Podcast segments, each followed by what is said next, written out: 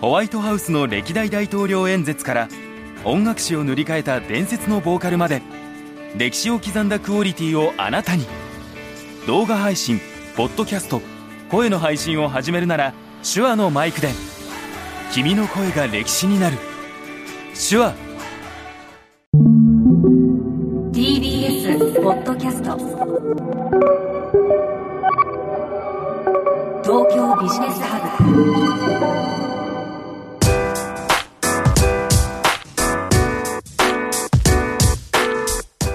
今注目するべきビジネストピックをピックアップしてビジネスリーダーに明日のヒントとしていただくプログラム東京ビジネスハブナビゲーターの野村貴文です。このプログラムは手話の MV7 ポッドキャストキットで収録しています。今回のプレゼンターは変外視点共有マガジン「ぞっこん」編集長で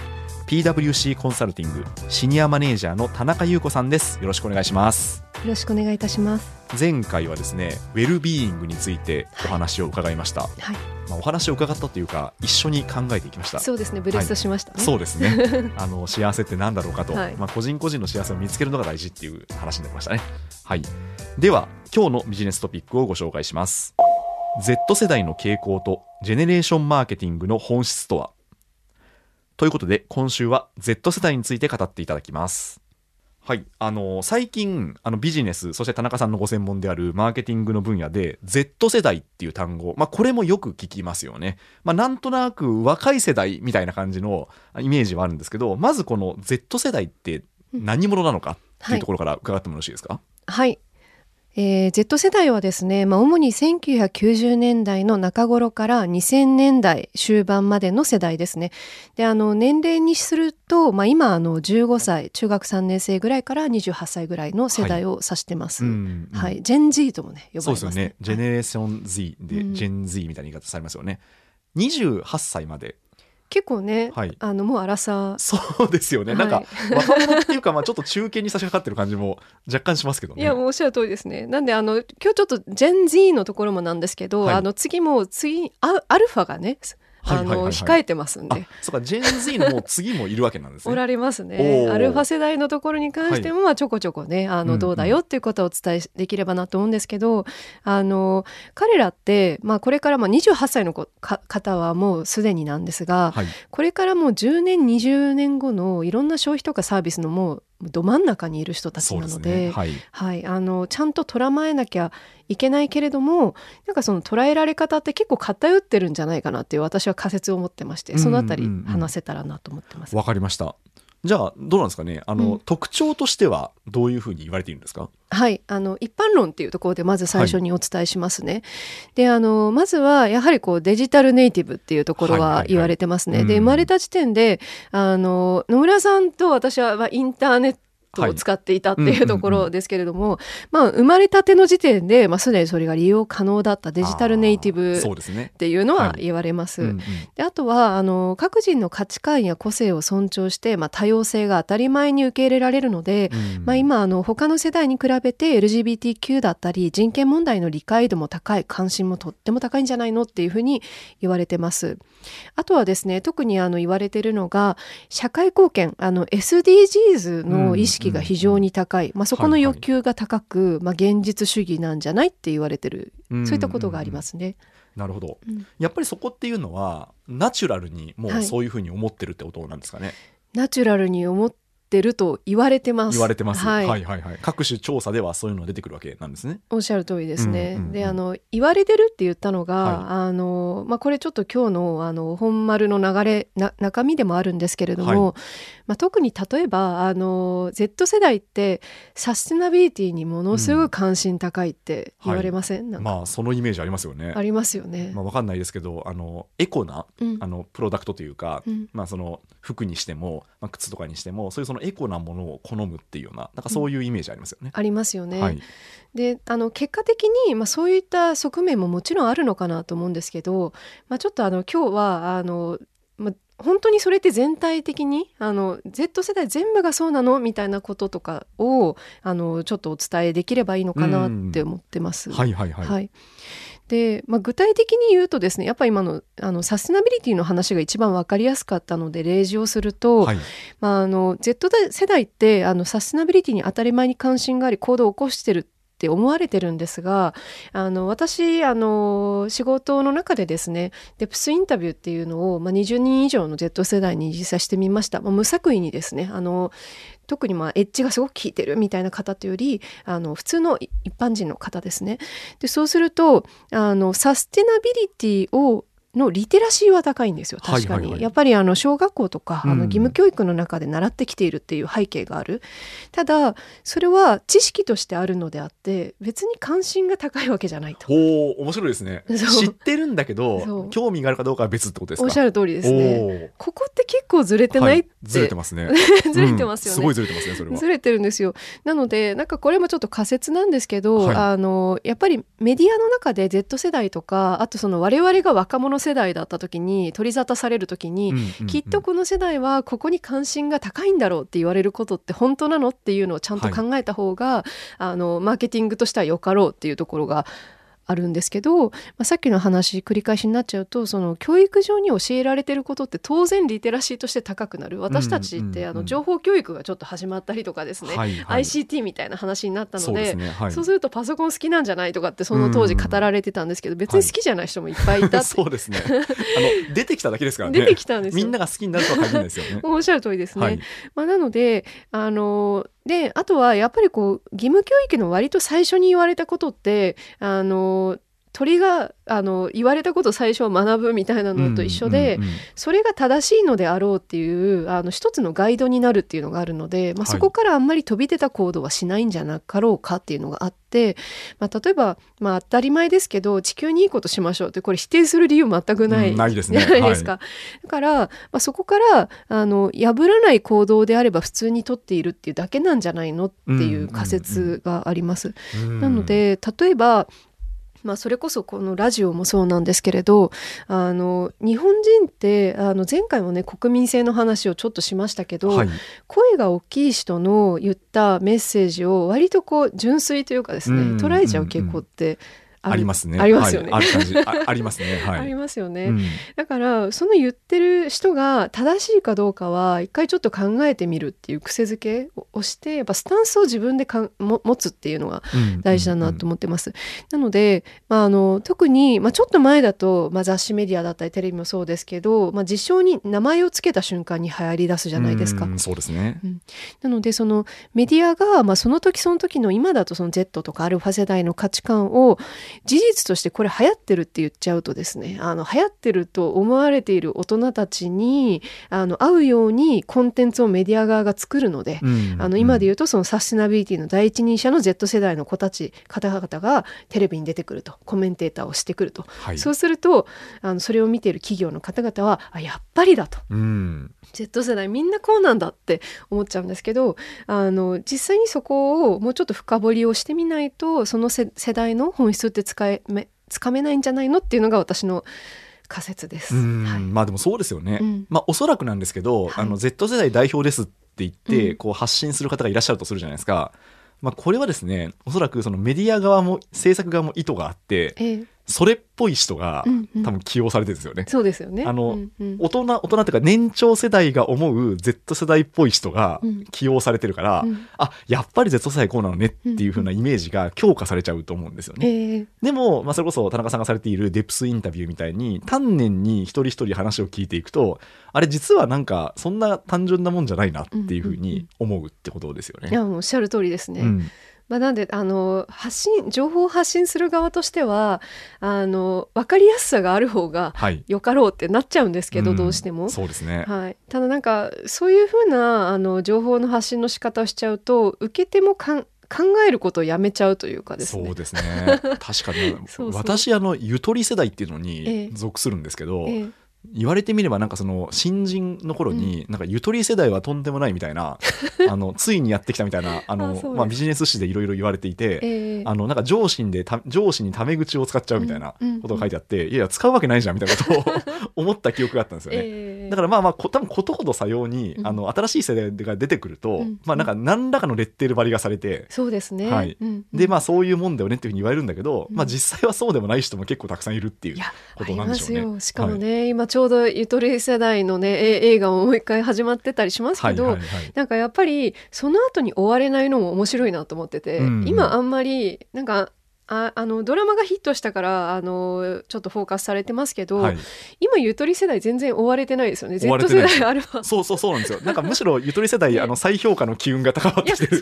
感じがするんですよね、おっしゃる。通りです。ええであのその再評価の機運はもうぜひぜひやった方がよくて、はいジェネレーションマーケってあの注目されてるところの後が本丸というか。んんあ面白い、そうなんですね。そうなんですよ、ううなのであのそれこそなんかゆとり世代の中に含まれる方もおられるかもしれないですけど、はいあの新しいねあのスポーツ界とか、うん。将棋の世界で今までは生まれてこなかったような才能が大谷選手もそうだし、あの八冠を取ったねあの方もそうですし藤井さんもあそうですし、今まではやっぱりその、まあ、ある種そのゆとり教育のネガティブなあれさっきレッテルとおっしゃいましたけどちょっとネガティブ側面を出すとやっぱりちょっと面白がられるから、フフォーカスされがちでしたけど、そこを乗り越えてちゃんとそこの教育によってあのゆとりがもたらす探求とかをやり尽くした人たちが活躍してるのってものすごい、ね確かに確かに。そうですね。すあの、上振れするとそうなりますね。いや上振れ上振れしてるんですよ、だからなんかそういう意味で、あのええ正しく捉えるっていうところで言うとあの、まあ、特徴で言うとやっぱ Z とか α は上振れと下振れの幅が大きくなってるって感じますね。うんはいはいはいはいうんなるほど。そんなですか？乖離が生まれてるんですか？生まれてると思いますね。やっぱりあの今ってあの地方では面白い学校とかあの神山高専とかね、うんうんうん。出てきたりもしてますけど、ああいったところに入れるのって全員じゃない。やっぱあのそ,、ね。のために、うん。あの居住を決意する親御さんの意思とか、うん。あの資金面とかもあると思うんですけどやっぱりそのお金をかけたりそういうリテラシーが必要だって思う親御さんをお持ちの人にはどんどんどんどん伸びやすいっていう上振れをしやすいからで一方で真ん中の人たちの中で上振れしてるのを見ているとこれあの SNS とかもそうなんですけどちょっと劣等感を感じやすくなってると思うんですよやっぱ10代とかだと。はで劣等感感じると自分があの本当は平均的なのに取り残されてるんじゃないのかとか、まあ、そこをちょっとネガティブをより強くバイアスがかかっちゃうっていうこともあるのでそういった意味ではかなりこうなんだろうみんなが平均値的に同じようなルートである種幸せになっていくっていうんじゃなくて。まあ、あのいい良くも悪くもオプションがありすぎる多様性が生まれてしまっている。うんそうですね。うんまあこれは本当にあの現代社会の大きな特徴というか、うんうん。まあなんでしょうね。あのまあそれこそ前回のウェルビーイングの話とも通じるんですけど、えまあ比べちゃうんですよね。あの、ね。活躍している同年代の情報がいくらでも入ってくるから、さっきおっしゃってましたね。い、これは結構日本人の幸福度を下げてるんじゃないかと思いますけど、うんうん。でそれで言うとあのちょっと Z 世代に話を戻すと、あのまあ、世間で言われていることがあるじゃないですか、まあ、サステナブル意識が高いとかですね。そうですね。環。境意識が高いみたいな話があって、で、まあ、ただ実際話を聞いてると、うんまあ別にそんな一面的なものではないとはい。いう話じゃないですか。じゃあ、えっとどういうふうに、うん。例えばじゃあ Z 世代に対して何かこうマーケティングをしていきたいとかですね、アプローチしていきたいとした時にどういうことを意識すればいいんでしょうか？はい、もうあの結論から申し上げるとですね、はやっぱりあの世の中の情報に、まあ、前提として疑うっていうのはあるんですけれど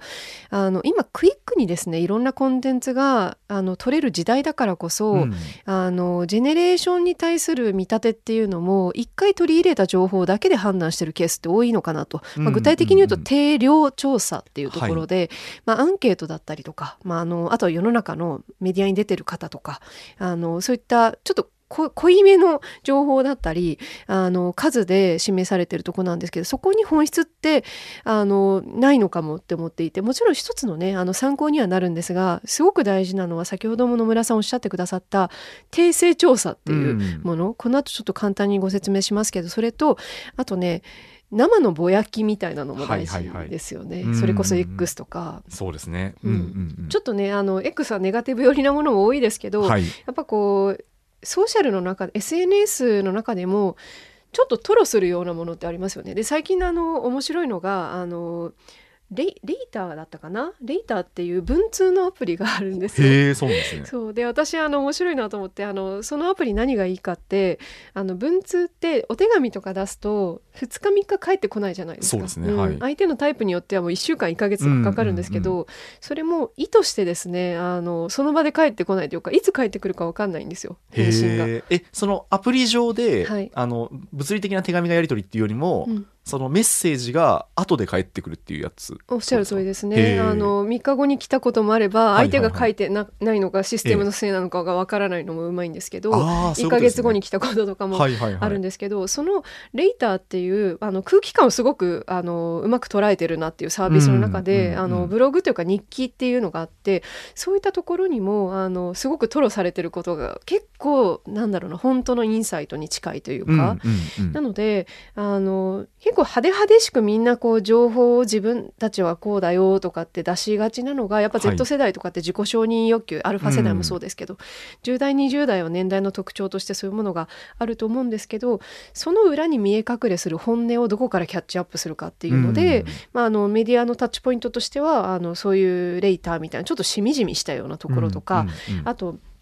琴の葉っていうねこれもちょっと面白いんですけど、はい。あのお坊さんに相談することができるアプリ。面白いですね。そんなのがあるんですね。そうなんですよ。なのでまあ普通はねちょっとはばかられる例えば自分がちょっと好きになった人がちょっと好きになっちゃいけない既婚者だったんですよっていうところに対していろんな宗派のお坊さんが、うんうんうん。あのちょっと説法してくれるみたいな言葉でねっていうのが。すごいですね。なんかあの 弁護士 .com みたいなお坊さん .com みたいな。悩みを相談するといろんなお坊さんがやってるんですね。おっしゃるなんかであのいいねの代わりにありがたやみたいなボタンがある 面白いですね。面白いそうなんですか。そう。でそれもあの自分をさらけ出してるものですよね。はいそういうはい。さらけ出してるメディアにあのある言葉をその真意ってなんだっけって掘り下げるっていうのとそれが生のぼやきでもう一個がそうんうんの定性調査っていうところです。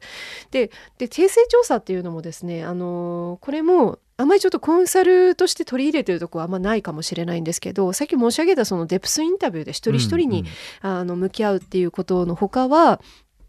例えばエスノグラフィーって知ってますか？エスノグラフィー？はい、エスノっていう言い方するんですけど、はいはい。これすごい面白くてですねあのターゲットの日常環境にあのもう観察するんですよ。モニタリングみたいな本当に、はいはい。はい。えもう朝から晩まで張り付くってことですか？朝から晩までできる限りあそうなんです張りね付きます、密着24時。うわもう密着24へ時ーそうもうずっとねあの傍らから。傍らから。そ そううなんですね。そう見てはいはいはい。あのやっぱり言ってることと行動が違うので例えばね、うん。あの私は緊張してませんとかって言いながら、い。今みたいにお腹が鳴っちゃうとねあの、うん。なんかあれやっぱ緊張してないのってもうそれ事実だね、になるんですけど、あのそのターゲットの日常環境の中の一個一個の行動のその理由を解き明かすっていうところをそのあと時間とかによって自分の気持ちって変わるじゃないですか、うん。朝起きた時はなんかちょっとあのまだ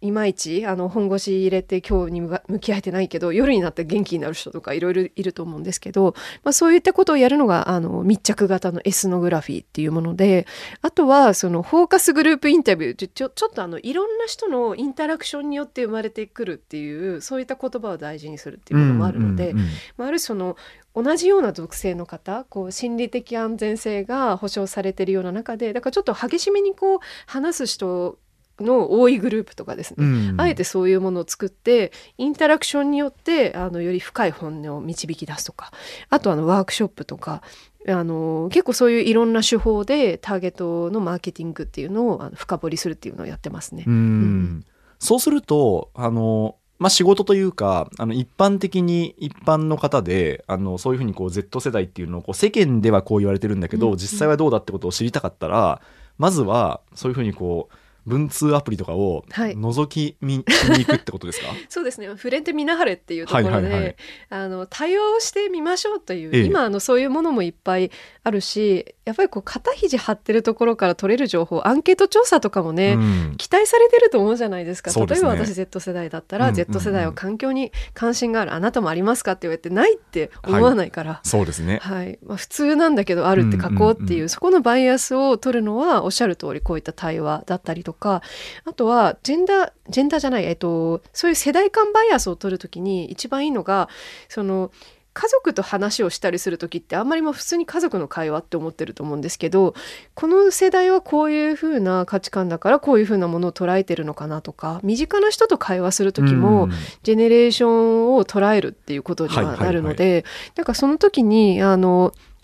おすすめなのがそのジェネレーションもそうなんですけど、まあ、その個人の価値観にあのどんな観点が影響するのかっていうのをですね、はいはいはい。あのいろいろあってちょっと高い順に言うとまずその時代背景が影響する、まあ、これ影響度が一番強いと言われている。でこれはあの世代的な観点なのでまさにジェネレーションが影響してる、であとそのライフステージメディアの影響、あとその他者パートナーとか家族の向き合い方。で、えっと、経済的な状況技術進化家族の構成